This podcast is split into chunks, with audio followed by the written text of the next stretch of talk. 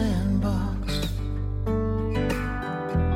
Hallelujah, I'm at play. There's no reason to think this season is anything but a gift, not a battle hard. I'm Kim Thomas, your host for this Advent series of the Curate's Corner podcast, where we are focusing on the thought that because of the love of God for sinners, He sent Christ to bring us the joy of salvation, the hope of eternal life, and the peace of God to rule our hearts. We invite you to take advantage of the PDF available at advent.thevillagechapel.com or in the show notes below so that you can follow along or refer back to it later. Today we'll have a classic meditation and we'll focus on Augustine, one of my all time favorites. I, I know I say that about a lot of things, but Augustine really, really is one of my all time favorites. And he is a fourth century early church father and often thought of as the most influential Christian thinker after the Apostle Paul. He was foundational in shaping Western theology and the practice of biblical exegesis. I did some study on him in uh, seminary and I did a painting of him. And I just, I, I truly, truly have um, read a lot about him and found him to be uh, extremely helpful and fascinating. He had an enormous gift for thought and writing. More than 5 million, that's million with an M, of his words survive today, showing his incredible thought processing, not to mention his productivity. I've enjoyed reading The Confessions, one of his most well known books, particularly the one that was translated by Maria Boulding. There are several translations, but I find that one to be the most readable. And I've been impressed by how so many of his pieces have survived as relevant and readable when you especially think about that it's been more than 1700 years since he wrote it. He passionately describes coming to finally know Christ as Savior in the confession. And he uh, uses beautiful words. Let me read to you this section about coming to know Christ. Late have I loved you, beauty so ancient and so new. Late have I loved you. Lo, you were within, but I outside, seeking there for you and upon the shapely things you have made I rushed headlong, I misshapen. You were with me, but I was not with you. You called, shouted, broke through my deafness. You flared, blazed, banished my blindness. You lavished your fragrance, I gasped. And now I pant for you. I tasted you, and now I hunger and thirst. You touched me, and I burn for your peace.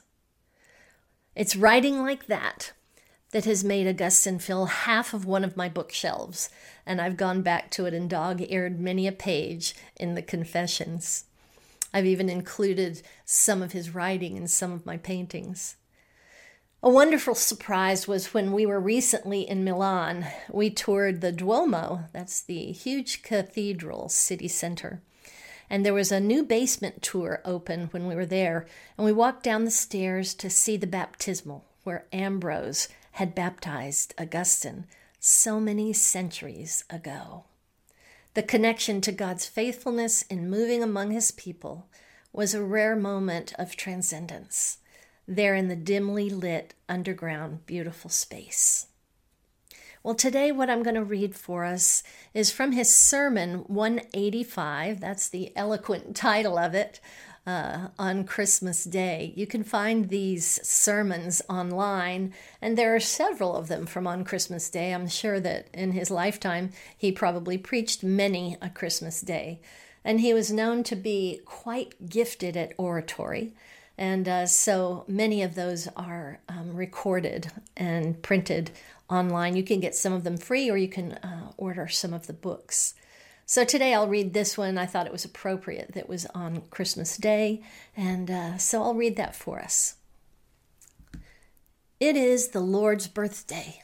when the wisdom of God presented itself to us as an infant, and the Word of God without words uttered the flesh as its voice.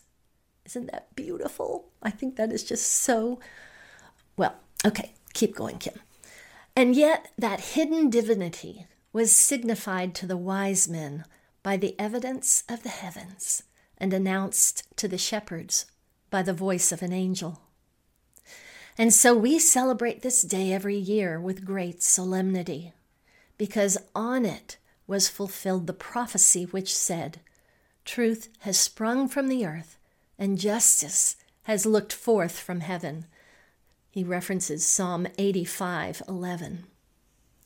Truth, which is in the bosom of the Father, and he references John 1 18, has sprung from the earth in order also to be in the bosom of his mother.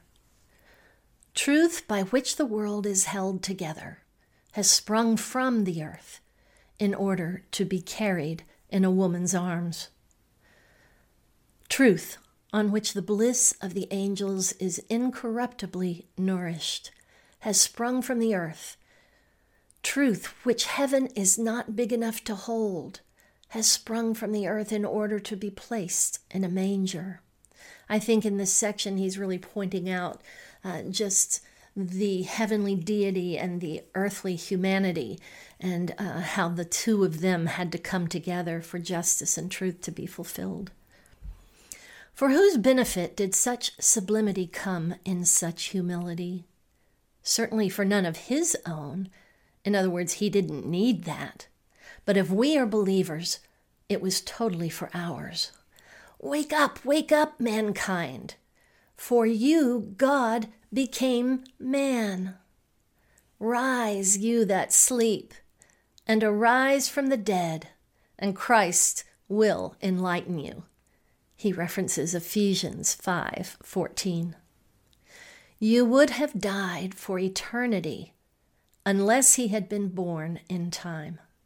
You would never be set free from the flesh of sin unless he had taken to himself the likeness of the flesh of sin.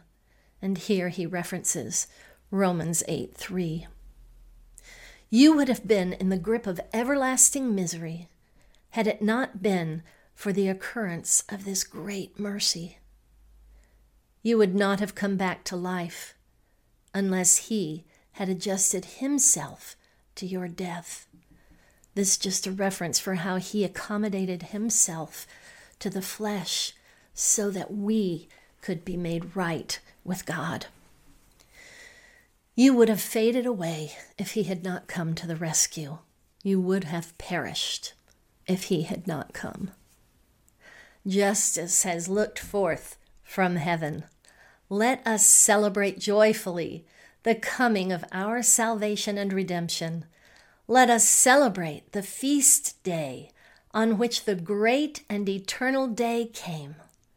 Thus it was, you see, that the voices of the angelic choir sang the praises of the Lord, whose birthday we are celebrating. Glory to God in the highest, and on earth peace to people of good will. Well, I say, Amen, Augustine.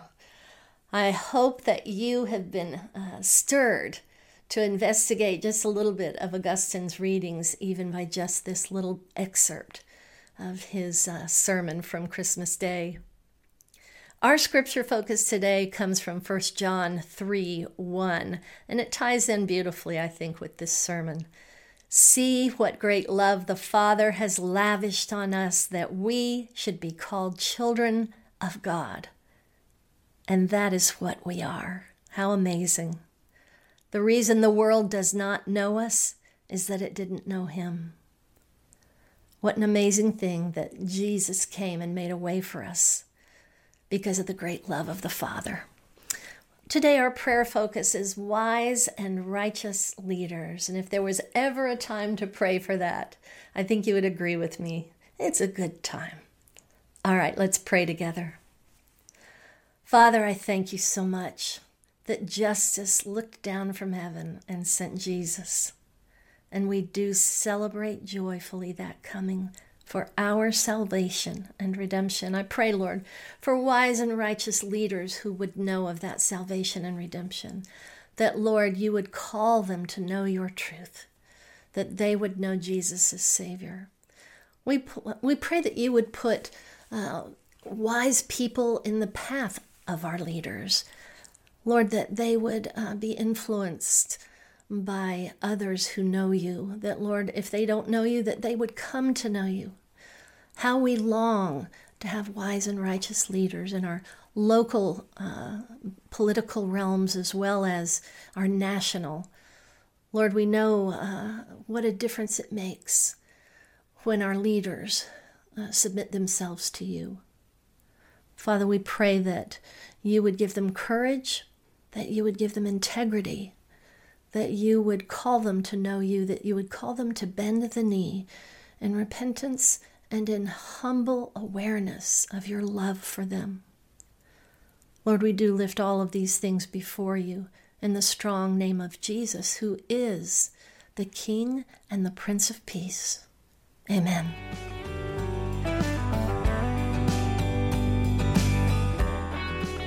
Curate's Corner with Kim Thomas is a resource of the Village Chapel in Nashville, Tennessee. If you find this daily podcast beneficial, leave a review and share it with friends and family. For more resources or to support our ministry, visit thevillagechapel.com. Music for this podcast by Charlie Peacock.